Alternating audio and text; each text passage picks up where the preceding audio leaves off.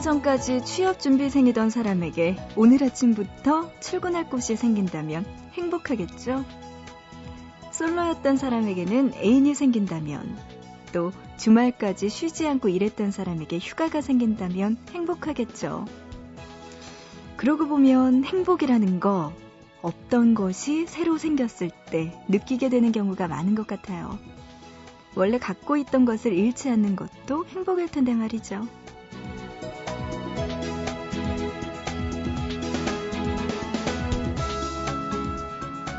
어제와 다를 거 없지만 그래서 행복한 하루이길 바랍니다. 보고 싶은 밤 구은영입니다.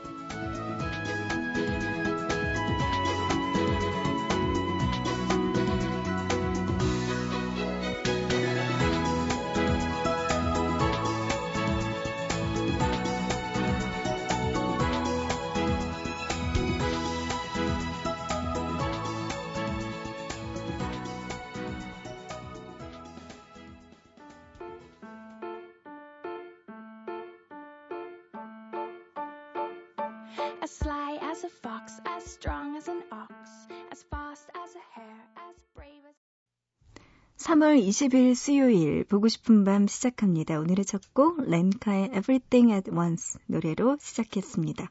상콤하게 시작했네요. 어, 오늘은요 낮과 밤의 길이가 같다는 춘분이래요.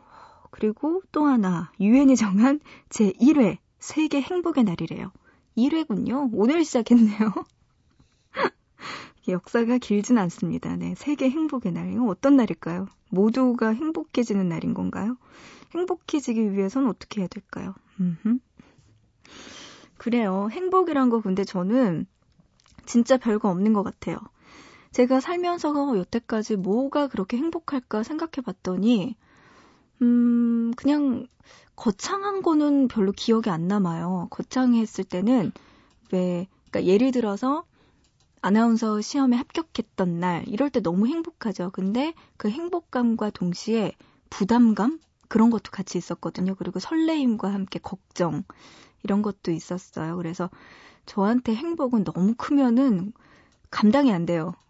오히려 그런 것보다는 일상에서 되게 조금 조그만 것들 있죠. 그냥 제가 생각할 때 가장 편안하게 느낄 수 있는 행복은 노래 들으면서 한강 산책하기. 그런 거랑, 그리고 그냥 부모님하고 같이 저녁에 시간 남을 때 영화 보러 가기. 이런 게 저한테는 오히려 더 행복이더라고요.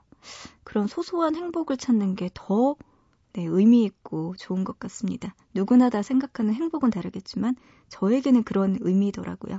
그냥 일상 속의 편안함? 그런 게 아닐까 싶습니다.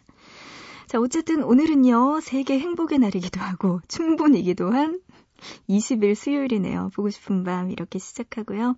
여러분들 저에게 하고 싶은 이야기 그리고 듣고 싶은 노래 지금 보내주시기 바랍니다. 문자는요, 짧은 문자 한 건에 50원, 긴 문자 한 건에 100원의 정보 이용료 추가되어 우물정자 누르시고 8001번 문자 준비되어 있습니다. 또 인터넷 하시는 분들 보고 싶은 밤 홈페이지 들어오셔서 사연과 신청곡 게시판, 미니 게시판 열려 있고요. 스마트폰, MBC 미니 애플리케이션으로도 보밤에 참여 가능합니다. 여러분들 지금 보내주세요. 노래 두 곡 들을게요. 나윤권의 미행 그리고 케이윌의 눈물이 뚝뚝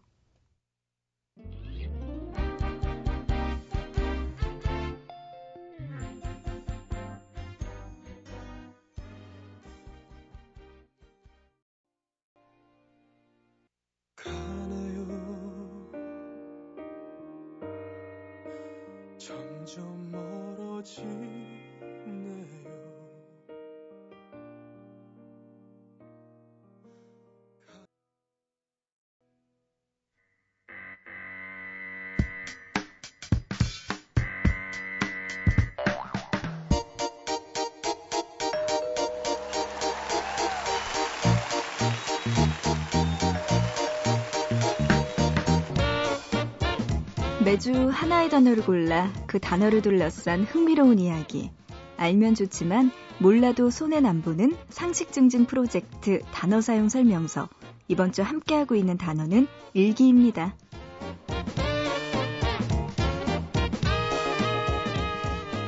일기는 한 개인의 인생뿐 아니라 한 시대를 기록하기도 합니다.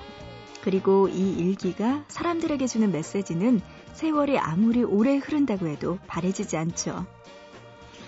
1942년 6월 네덜란드의 암스테르담 다락방에 숨은 한 소녀는 펜을 들고 일기를 써내려갔습니다.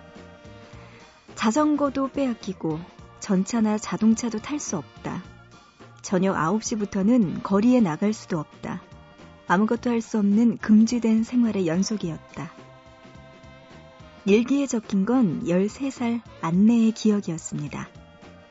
좁은 다락방에서 불안한 삶을 살면서도 희망의 끈을 놓지 않았던 안내는 유일한 친구 일기장에게 자신의 일상과 모든 고민을 털어놨습니다.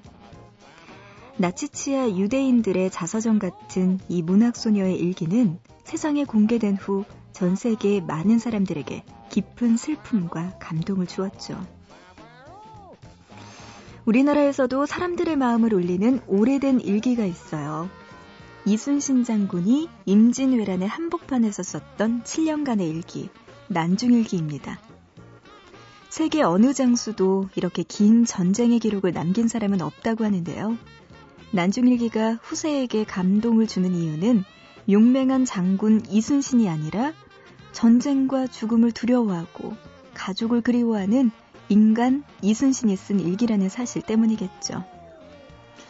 이순신 장군에게 일기를 쓰는 그 순간만큼은 자신과 가장 깊숙이 만나는 시간이었을지도 모릅니다. 자신을 돌아보고 정리하며 그 숱한 고통과 고독을 정제해 나갔을지도 모릅니다. 오랫동안 여러분의 마음속에 남는 일기 어떤 게 있나요?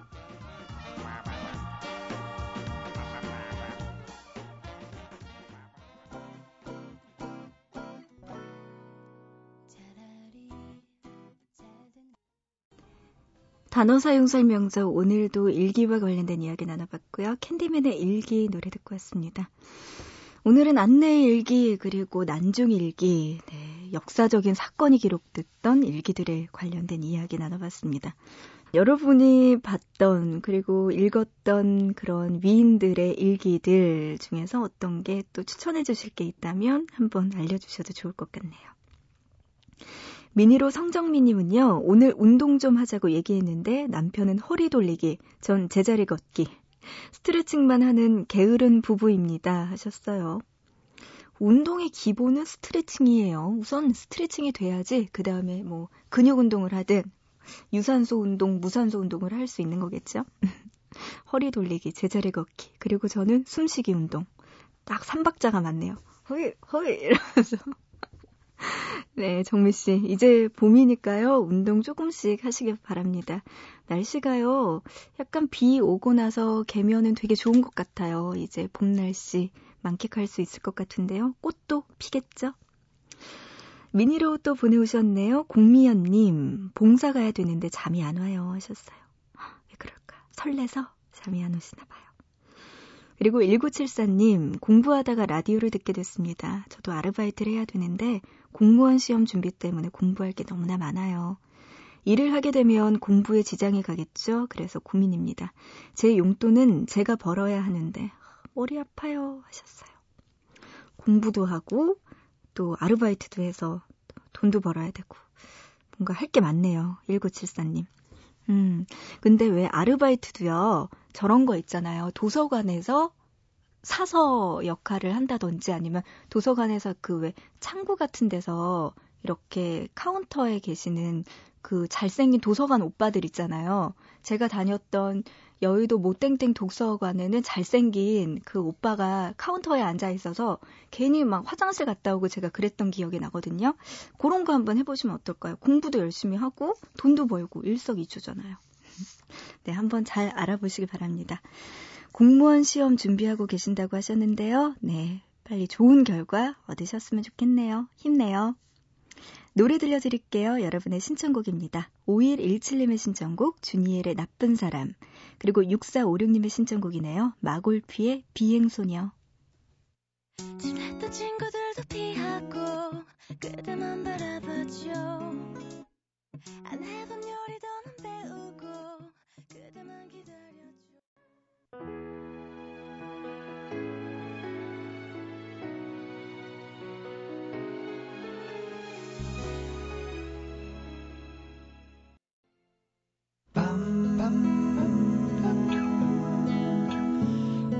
려줘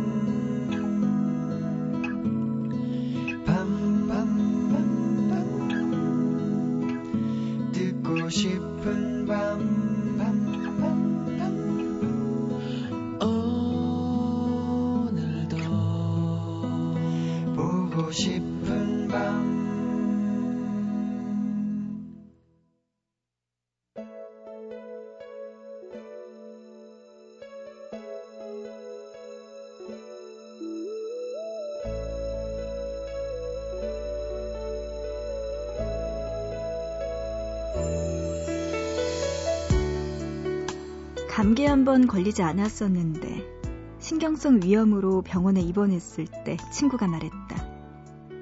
너답지 않게 이게 무슨 일이야?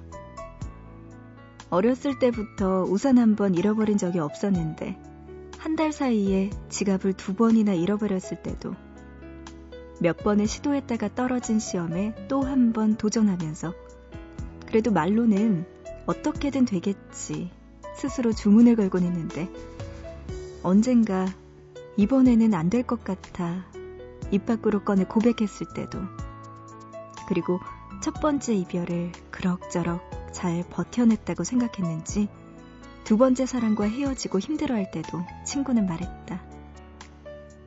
너답지 않게 왜 그래? 그럴 때마다 마치 큰 잘못이라도 하고 있는 것처럼 친구가 생각하는 나로 돌아가기 위해 애를 썼다.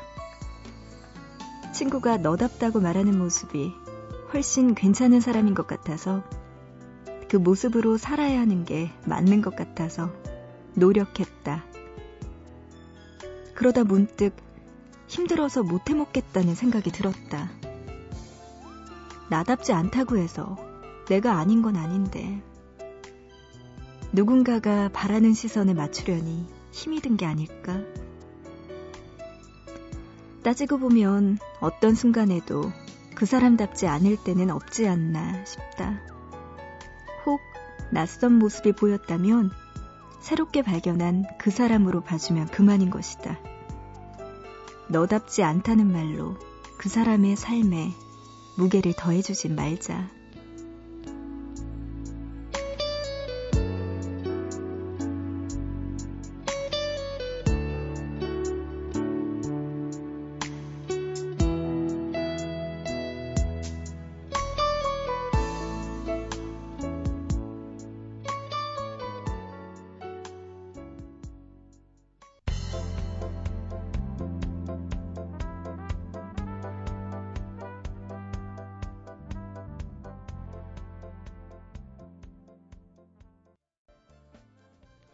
보고 싶다에 이어서 이상은의 나는 나인나 노래 듣고 왔습니다. 나다운 게 뭘까요? 사실 그거는 남들이 생각하는 나의 정형화된 모습이지 그게 실제 내 모습은 아니잖아요. 항상 내가 웃고 있다고 해서 정말 내 속까지 웃고 있는지, 내가 아무 말이 없다고 해서 항상 아무 생각이 없는 건지 뭐 그런 것도 아니잖아요. 맞아요. 남들이 생각하는 나와 실제 나의 차이가 조금씩은 있을 수 있습니다. 그 간극을 좀 높, 뭐, 줄여가는 게 아무래도 좋겠죠. 미니로 이찬희님, 짝사랑은 정말 너무나 힘들어요. 고백이라도 하고 싶은데 만날 기회조차 주질 않네요. 보고 싶은 밤입니다. 하셨네요. 음, 찬희 씨. 남자분이신가 봐요. 짝사랑하는 그녀에게 계속 고백을 하고 싶은데 진짜 그녀가 마음조차 주질 않나 봐요. 이거 어떻게 해야 되는 겁니까? 근데 여자 입장에서 보면은 어떤 게 있을까? 어, 모르겠어요. 저 같은 입장에서는, 음, 어떤 게 있지? 그러니까 누군가 나를 좋아한다는 걸 알게 되면은 처음에는 관심이 없다가 계속 계속 그 사람을 한 번씩 눈여겨보게 되거든요. 그러다가 어느덧 그 사람이 내 마음속에 들어올 때가 있어요. 그런 경우가 있고 또 하나는 정말 아닐 때 그땐 아무리 아무리 그래도 전혀 들어오지가 않을 때가 있는데 그쵸. 뭐, 모든 경우의 수는 다 열려 있고, 그 여자분의 마음이 어떻게 될지는 모르겠어요. 어쨌든 찬희 씨, 음, 지금 마음 후회 없도록 고백 한번 해보세요. 해보고, 몇 번 더 이야기를 해보시고도 만약에 그녀가 마음의 문을 열지 않는다면 그때는 깨끗하게 포기하면 되는 거예요. 내가 이렇게까지 했는데도 그녀가 나의 마음을 받아주지 않는다면 그건 정말 아닌 거잖아요. 인연이 아닌 걸. 그때는 아주 쿨하게 찬희 씨가 뒤돌아오시기 바랍니다. 조금만 더 고민해 보세요. 그리고 조금만 더 마음 고백해 보시고 그 다음에 결정하세요. 미니로 권재철님, 여자친구가 저를 짝사랑하게 만든 것 같아서 잠이 안 와요. 응? 뭐죠? 여자친구가 저를 짝사랑하게 만든 거? 그러니까 재철 씨는 훨씬 여자친구를 많이 좋아하는데 여자친구분은 그만큼 재철 씨한테 마음을 안 줬나 봐요. 그래서 속상해서 잠이 안 온다고 하셨네요, 재철 씨가. 여자는요, 장기전이에요. 뭐든지. 네? 처음에는 여자의 마음이 열리지 않는다. 그래도 계속 이게 뭐 6개월, 1년 이렇게 오래 가다 보면 여자들은 정이 들어서 그 남자가 좋아질 수밖에 없거든요. 장기전, 장기전. 재철 씨, 장기전. 네. 괜찮아요. 여자친구한테 한번 이야기해보세요. 문자로 3040님은요, 11시에 누웠는데 지금까지도 못 자고 있어요.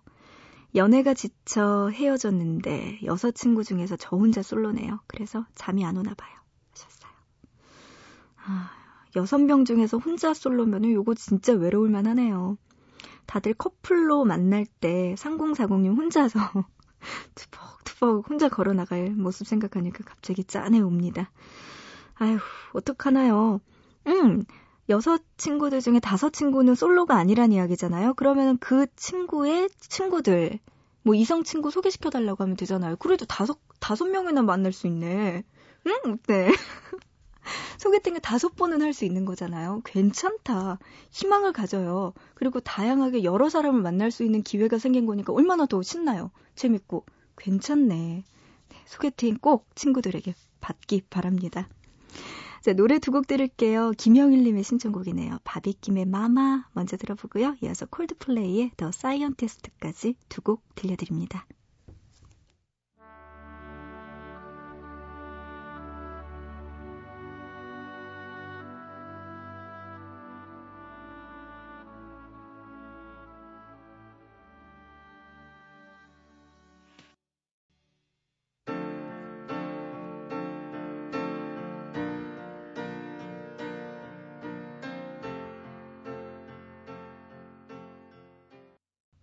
바비킴의 마마, 김영일님의 신청곡이었고요. 이어서 김범성님의 신청곡이었어요. 콜드플레이의 더 사이언티스트까지 노래 두 곡 듣고 왔습니다.